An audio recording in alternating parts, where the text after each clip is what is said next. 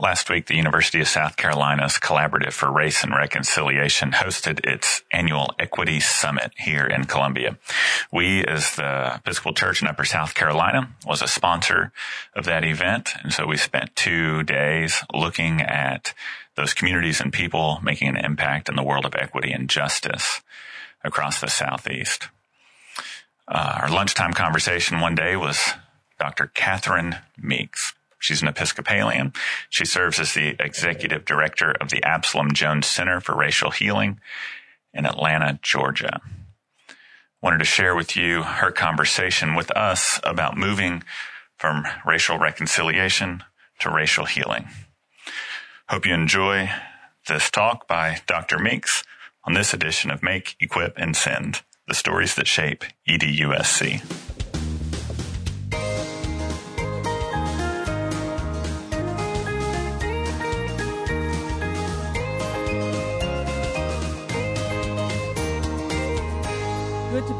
I am really grateful to have this opportunity and to have the opportunity to learn about the wonderful work that so many people are doing in various parts of the country. In this particular moment that we find ourselves in the 21st century, it's really important for us to pay attention to the good things that are going on. Because if we just watch the news, we could think that there's nothing good happening. And it's really, if you don't uh, if you don't believe me, pay attention to how much better you feel when you turn the news off. And that will help you to know that it's really important to balance, have some balance because a lot of this 24 hour news cycle is just um, almost like pouring pouring poison into your psyche. And so focusing upon the good stuff that's being done and the good people that are in this country trying to do the work is really important for being able to maintain some kind of balance and peacefulness so that we can keep doing what we need to do. Because if you don't do that, it is a very short walk into despair. And then you just become a part of the problem instead of having anything to do with the solution. So I want to um, say again how excited I am to hear about things that are going on. Every time uh, anybody sends me any piece of positive information about folks doing stuff to dismantle, destabilize, and deconstruct racism, I am always delighted. It. So what I want to talk about for a little bit with you today is um, moving from racial reconciliation to racial healing. So one of the things that I have come to understand now that I've been doing this work for the last 50 years. And I come to this work as a, a person who grew up in Arkansas with a sharecropping father and a school teacher mother who graduated from co- college the same year that from high school. So my mother taught me a whole bunch about perseverance and sticking to it until you get to the end of your goal. When my mom picked up my dissertation as I was graduating from getting my PhD from Emory, she looked at it and said, you really did have to know a lot of words to do this, didn't you? And she didn't realize how many other things I had to know in order to do that. But I learned to persevere from my I learned from my father who lived with post-traumatic stress syndrome because my 12 year old brother had died at, at 12 because of and poverty. We lived in Arkansas my brother was sick and was refused treatment in the local hospital and they had to take him to what was called the charity hospital. And by the time, which was 75 miles away. And by the time they got him there, he, it was too late and my brother died. My father never recovered from that. So my father lived, lived his entire rest of his life with post syndrome. And I learned from that, watching my father interact father that I was not going to be somebody who was disempowered and have some external force do to me what it had done to my father. So that's the foundation out of which I have come to be the person that feels very called to be doing work and I've been doing it since I was a kid in college. I'm 73, so that's 50 years. I don't do this work because it's a good academic discipline. I do it because I have no choice. Because I it's a vocation and it's a vocation that I will do stay with until I'm no longer on this earth. So in the process of this long journey of trying to understand what, where I need to be and what I need to be thinking and doing around race, I have come to the realization that we should not talk about doing racial reconciliation until we do racial healing. Because one of the things about that is if you're talking about African Americans, if you're talking about Native Indigenous people and relationships between white people, there have never been any. Those transactional things that went on between Native Indigenous people who we call, who were called Indians and African Americans had nothing to do with relationship just because you put people in proximity together does not equal to a relationship. Relationships have to do with respect, regard, honoring, and, and equity. A willingness to see I'm as good as you, you're as good as me, and we are interacting with each other. We have come together to care and respect one another. That did not happen with between white people and native indigenous people. It did not happen between white people and African Americans. And it's not happening between white people and Latino and, and brown people now in the 21st century. So you can't reconcile what didn't exist. The relationship didn't exist talk about reconciling it. And I know that when you all use that word, you don't use it as loosely as it's used in the religious community where we like to have racial reconciliation day. You know, we go get a black choir and bring them to a white church and, and a black preacher and that's racial reconciliation day. And, and and we have these little gatherings and we say we're doing racial reconciliation. We're not getting down to the core of the woundedness that exists both in black and white and brown and native indigenous people around the construct of this indefensible paradigm of white supremacy. We live in a country that's constructed upon that indefensible principle of white skin being superior. Now, progressive white folks don't like that fact, but it is a fact that the country is constructed that way. And so you can, if you don't like it, then you just need to make sure ways are resisting it and working at then saying no it's not the way i think the world ought to be but the fact of it is you can't change its reality just because you don't like it because we know that all the systems that have been set up in this country were set up to benefit people with white skin and to, to disenfranchise people who didn't have white skin. So given that fact and given the history, given the denigration, given the woundedness that has come from slavery, from lynching and continues with the death penalty and the prison industrial complex and with the 21st century police killings, given those, that narrative and given the history, we have to get beyond these nice little kinds of platitudes that allow us to act like we're just going to try to figure out how to get along.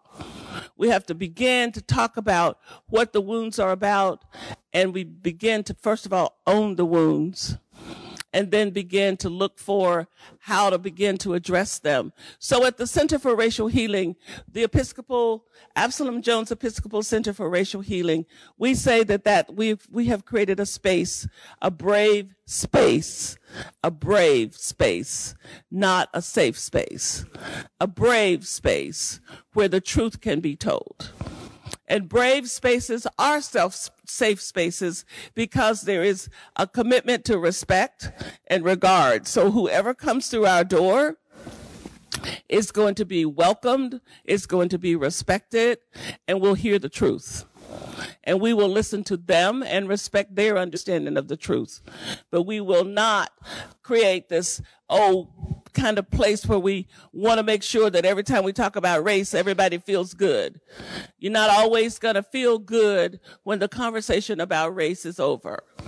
And that's not even the point. Sometimes in order to get well, you go through stuff that doesn't feel so good, like having surgery because you have cancer.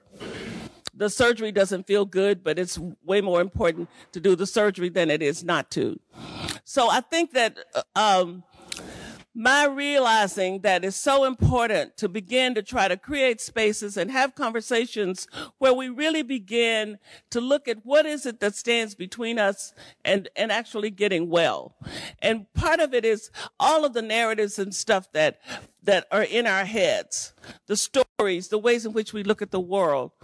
We, we want to act like we can just walk in the room and they somehow go away and we can all be together. But the real truth is we have to process with one another the, some of the, those stories, the ways that we've looked at things, the ways in which we have internalized negative messages about one another.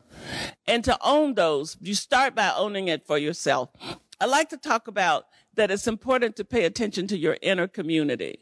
It's important to pay attention to who lives in your inner community.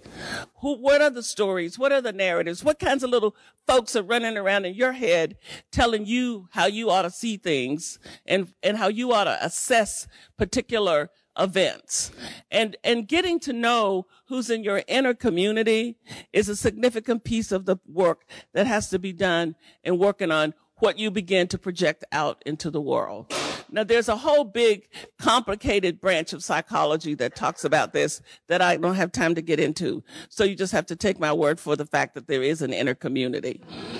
And, and, and if you pay attention to yourself, you know, like Flip Wilson used to say, you know, the devil made me do it. It was not the devil. It was those little people running around in his, in his inner psychic community that were coming up to, to mess him up. And, and even in scripture, it talks about doing what I don't want to do when I don't, when I want to do something else, what I want to do, I don't do, and what I don't want to do, I do. It's that kind of internal conflict of those counter narratives that are running around inside of us, the things that we've learned, the ideas that we picked up from here, there, and yonder, that we really do need to be able to know what they are on the back of his truck? Do I want to live my life being controlled by the, my reaction to that? Or do I want to deal with what that's all about and figure out where I want to stand so I can pass by a pickup truck with a white guy driving it with a, a beer can and a, and a gun and not have to invest energy in that. There, there are so many pieces that we all need to explore and try to figure out where we are. And it boils down to, do we want to be well people?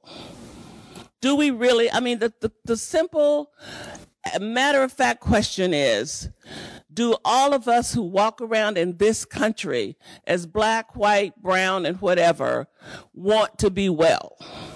And if we want to be well, we have to uncover this stuff that keeps us making projections and interacting with each other on the basis of those projections instead of taking the time and having the courage to find out who that person is who doesn't look like us.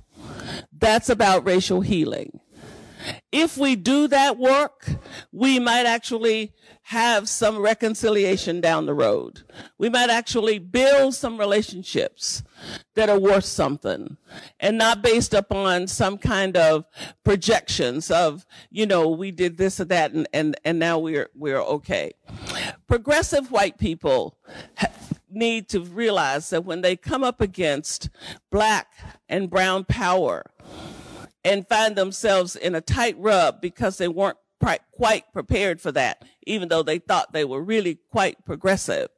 And, and there are plenty instances of that. And if people tell the truth, you all probably have a story about it that kind of thing, when you catch yourself realizing that you're not as progressive as you thought you were, when people of color find themselves saying, all white people do so and so, you need to be stopping and asking yourself, how did you get to know what all white people do? When was the last time you met all of the white people on the earth? You know? So yeah, you've had some experiences with people who've done this, this, and this. And then the 15th person you meet doesn't do that. But you can't let them be who they are because you made up your mind that all of them are this way. That keeps you from being well because you're not open, you're not free, you're not ready to engage people as you meet them because there are many wonderful people walking around that we need to be willing to connect to. This is not a let's you know let's just um, try to all get well and, and then not worry about all the stuff that's wrong in the world. I am an activist. I am an advocate. I do not believe that the ways in which we have constructed these systems to disenfranchise people has anything to do with the way the world was intended to be. So i think we have to stand against that. But i do believe that we have to be resistors. And i believe that if we're not resisting we're in complicity we there are two two choices as far as I'm concerned. We're either resisting it or we're we're acquiescing to structures that need to be deconstructed and destabilized. But if you go out into the world to deconstruct and destabilize and you don't know a, a whole lot about who you're taking out into the world, then you just end up making a mess.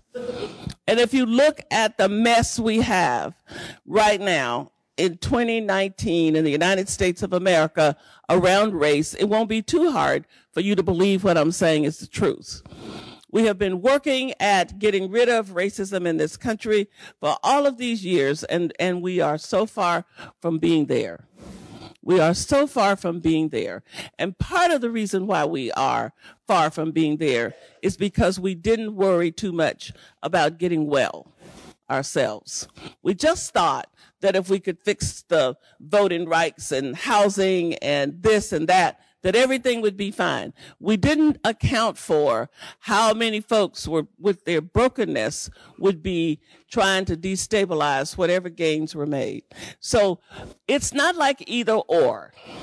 You don't get to just work on getting well and do nothing else. I mean, because we, you know, we as uh, good capitalist Americans love to have categories and we love to have hierarchies and we love to set up stuff and be able to check off boxes.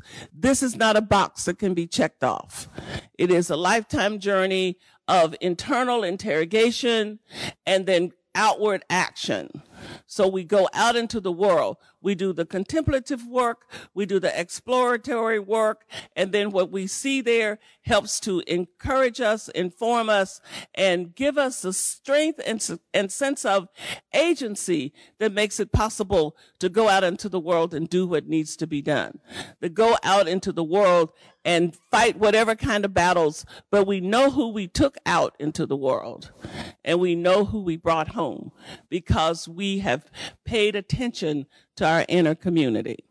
So if you don't remember anything else about what I've said today, except that you've got a community that you, you may or may not be real acquainted with. And if you're real acquainted with it, you know exactly what I'm talking about. If you're not, it's a good thing for you to pay a little attention to to just explore for a bit and look at yourself and watch yourself in the days and weeks to come to just kind of see how some of this plays out to walk around with a set of feelings and thoughts and ways of being in the world that are determined by externals is to give your life over to stuff that you don't have any control over.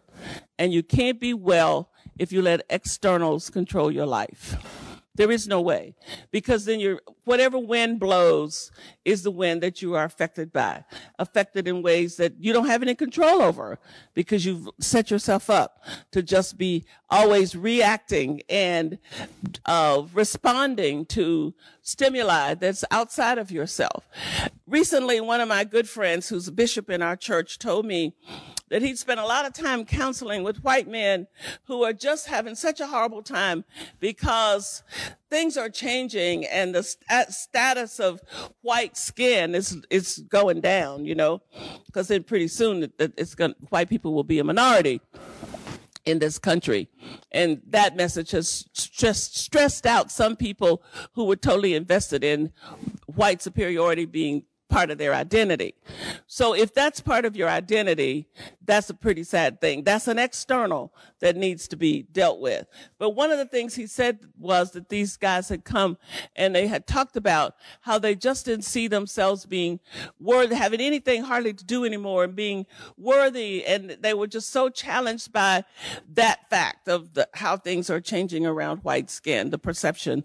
And, and what occurs to me from that is how sad it is to have the essence of your sense of yourself defined by that one single fact that's an external fact in many ways, the color of your skin only. I mean, your skin color, of course, contributes to your understanding of yourself. But if that's the essence of it, you have not made the journey from your head to your heart. And that's a very important journey to take if you want to live on this earth with any kind of sense of peace. So as we go forward to do the great work of making the world a better place to live, we need to make sure that we carry uh, an an inner community with us that's got some sense of being on the road toward healing. Because I believe that sustainable activism is fueled by the fires of internal awareness and internal connection in ways to all parts of ourselves. So we know what we're doing, we know what we're after, we know who we are, and we know where we stand. And so even if the project that I'm working on doesn't turn out too well, I don't have to be devastated because my whole life is not defined by that project, no matter what that project happens to be. So I want to, um, I want to read you this lovely poem because I believe that poetry is so critical. And my friend David Whyte, who wrote this poem, says that poetry is a language against which there is no defense. And I love that because we are so good at all of us, and particularly our us with our amazing uh, access to education and resources we're good to talking ourselves out of things or uh, define words. But poetry kind of you hear the words but it it operates on two levels. So it's in your head but it also gets in your heart. And while you thought you just dismissed it before you know it, you wake up one morning and one of those words will be running through your head because it is a language against which there is no defense. So the poem is called Second Life.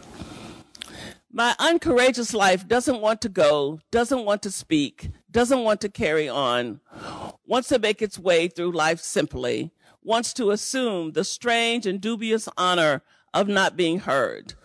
My uncourageous life doesn't want to move, doesn't even want to stir, wants to inhabit a difficult form of st- stillness, to pull everything into the silence where the throat strains but gives no voice. My uncourageous life wants to stop the whole world and keep it stopped, not only for itself, but for everyone and everything it knows, refusing to stir a single inch until given an exact and final destination. This uncourageous second life wants to win some undeserved lottery so that it can finally bestow a just and final reward upon itself.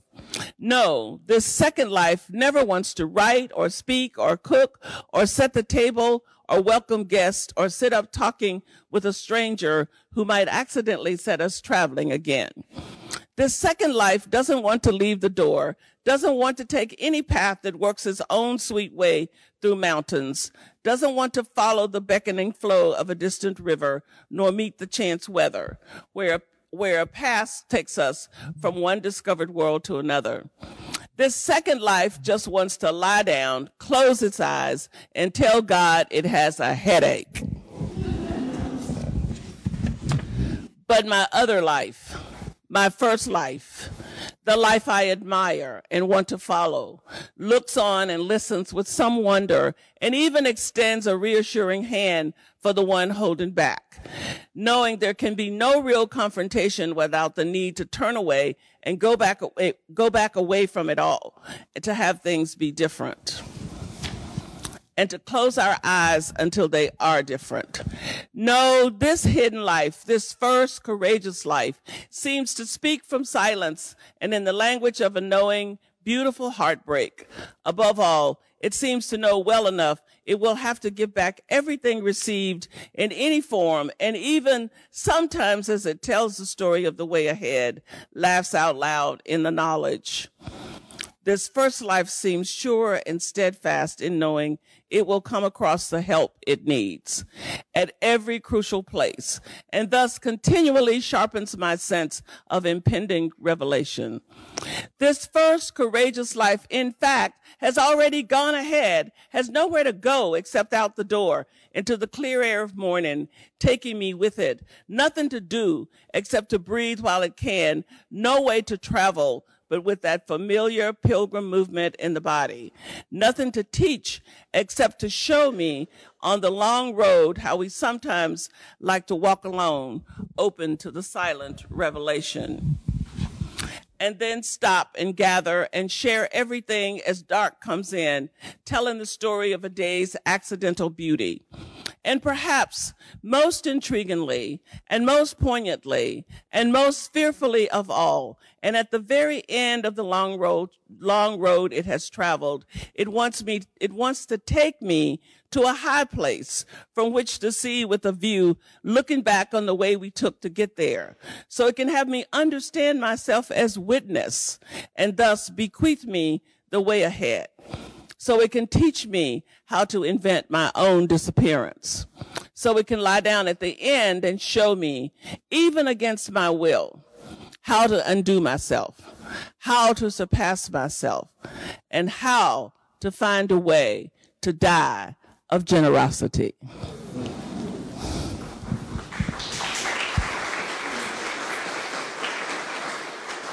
I love that poem. I love it. And I want to um, to invite you to use the event of this two days or two and a half days of being together to not only uh, rejoice in the great work that's being done to make things better in the external world, but also to use this time to be reflective, to be reflective of what you're doing and what you're after and what it's got to do with your journey and what is the makeup of your inner community and what does it need for your inner community to be liberated in the same ways that you're working for outer liberation. I would invite you to use this time to become a part, continue if you're already doing that. And if you're not already doing it, to become a catalyst to you to start to do that. Because, you know, sometimes we think we're in doing work for one reason. And if we do a really deep dive into reflecting, we find out we were mistaken about why we were doing it. It is always important, as my great uh, mentor and spiritual leader, uh, Howard Thurman says, it's always important to know what you're after and to know why you're after it. Because when it all, when everything is said and done and you're in your house all by yourself, you have got nobody but yourself to look at and reflect upon who lives in this body, who is this person, and what is this person doing and why. And the answers to those questions end up to be far more important than what did the person, what did you do out there in the external world? Because you are the person who have to live with those answers more intimately than anybody else has to. So I, I just pray great peace and grace to you and that you will be encouraged and inspired and that you will go back to your respective places with some new energy and look at the work you're doing and see what it, what else is being asked of you, particularly as we come into this time of Advent for some of us and, and just holidays for others to pay attention to what this kind of space might be asking of you. It is so important. If us, if we want to have an earth that makes more sense, we have got to have well people living on it and working on it. And just the, the, the destabilizing of systems will not cure our inner woundedness. So go in peace to really be courageous, brave explorers and to learn how to die of generosity. Thank you.